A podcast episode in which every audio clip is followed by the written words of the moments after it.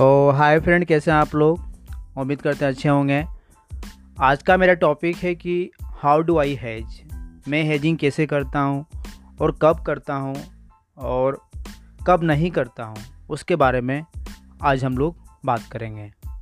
और जैसा कि आपने मेरा हेजिंग का वीडियो देखा होगा वेडनेसडे और थर्सडे वेडनेसडे का टाइमिंग आपका है ट्वेल्व थर्टी ट्वेल्व थर्टी के बाद और थर्सडे को आपका नाइन थर्टी के बाद एक हेजिंग और दूसरा हेजिंग आपका नाइन थर्टी आपका थर्सडे को ट्वेल्व थर्टी के बाद। ओके ये तीन हेजिंग है लेकिन आ, आपने देखा होगा जैसा कि मैंने प्रीमियम प्राइस बताया है सेवेंटी या सेवेंटी फाइव ठीक है लेकिन अभी कोरोना वायरस के कारण इतना मतलब प्रीमियम बढ़ गया था फिक्स के कारण बढ़ गया था ठीक है तो वैसा प्रीमियम मिल नहीं रहा था। तो हेजिंग का सबसे बेसिक जो रूल्स है ठीक है बेसिक रूल्स यही है कि मतलब जितना कम डिफरेंट रहेगा, ठीक है। जैसे सपोज़ कीजिए आपका, अभी मार्केट चल रहा है आपका एट थाउज़ेंड सेवन हंड्रेड ठीक है। तो यदि मुझे सी पी e दोनों मिल जाए एट थाउज़ेंड सेवन हंड्रेड से सी मिल जाए हंड्रेड रुपीज़ में और पी भी मिल जाए हंड्रेड रुपीज़ में, ठीक है। मतलब डिफरेंट क्या यहाँ पे कुछ नहीं है।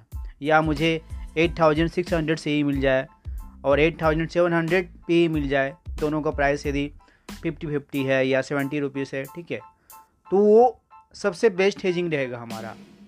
और मैं आपको सीक्रेट बता रहा हूँ हेजिंग का सबसे बेस्ट हेजिंग जो रहता है आपका थर्सडे को वो आपका हेजिंग कभी फेल नहीं होगा। मतलब आप कभी फेल होने का मतलब ये नहीं कि मैं भगवान हूँ, मैं हमेशा सही रहूँगा, लेकिन हाँ आप यदि थर्सडे को आप हंड्रेड बार कीजिएगा ना हेजिंग ठीक है?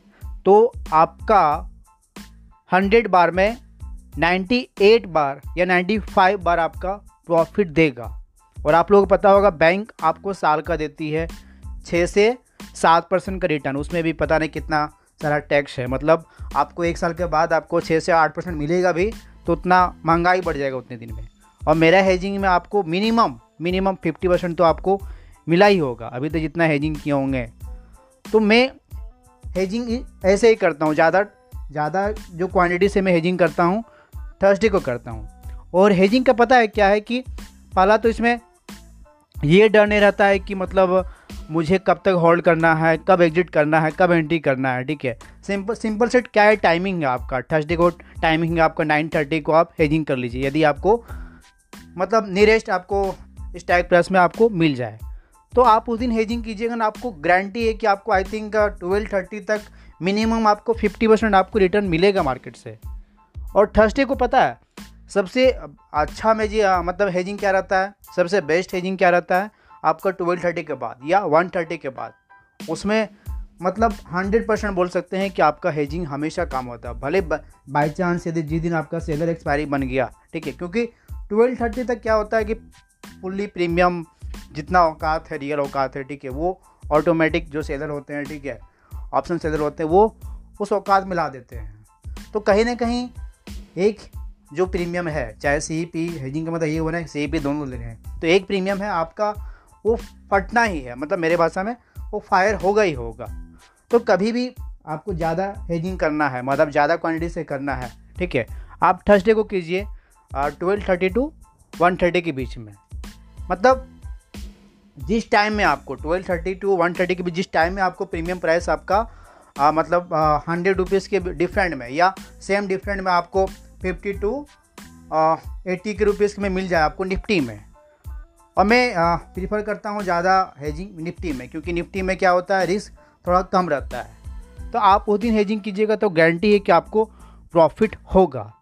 और वी आर ऑप्शन बायर ना हम लोग मैं हमेशा बोलता हूँ कि फ्राइडे को हेजिंग नहीं करना है या मंडे को हेजिंग नहीं करना है ठीक है या ट्यूसडे को हेजिंग नहीं करना है। क्योंकि उस दिन क्या होता है प्रीमियम आपका एनी हाउ ख़त्म होगा ही। और जैसा कि मैंने बताया है कि अप्रैल में कभी अप कभी डाउन कभी आ, मतलब कभी एक ही दिन मार्केट बढ़ बढ़ जाएगा जैसे आज बढ़ गया कभी एक ही दिन मार्केट गिर जाएगा मतलब केवल न्यूज़ बेस में है ठीक है। हम लोग मार्च में कितना अच्छा हेजिंग में हर हेजिंग में डबल ट्रिपल होगा। और मार्च में कितने लोग प्रॉफिट कमाए। तो बस हेजिंग कीजिए और इन्जॉय कीजिए लाइफ को। ठीक है? ज़्यादा दिमाग मत लगाइए मार्केट में। ज़्यादा दिमाग लगाइएगा तो मर जाइएगा एक दिन। जय हिंद, जय Bharat love you all take care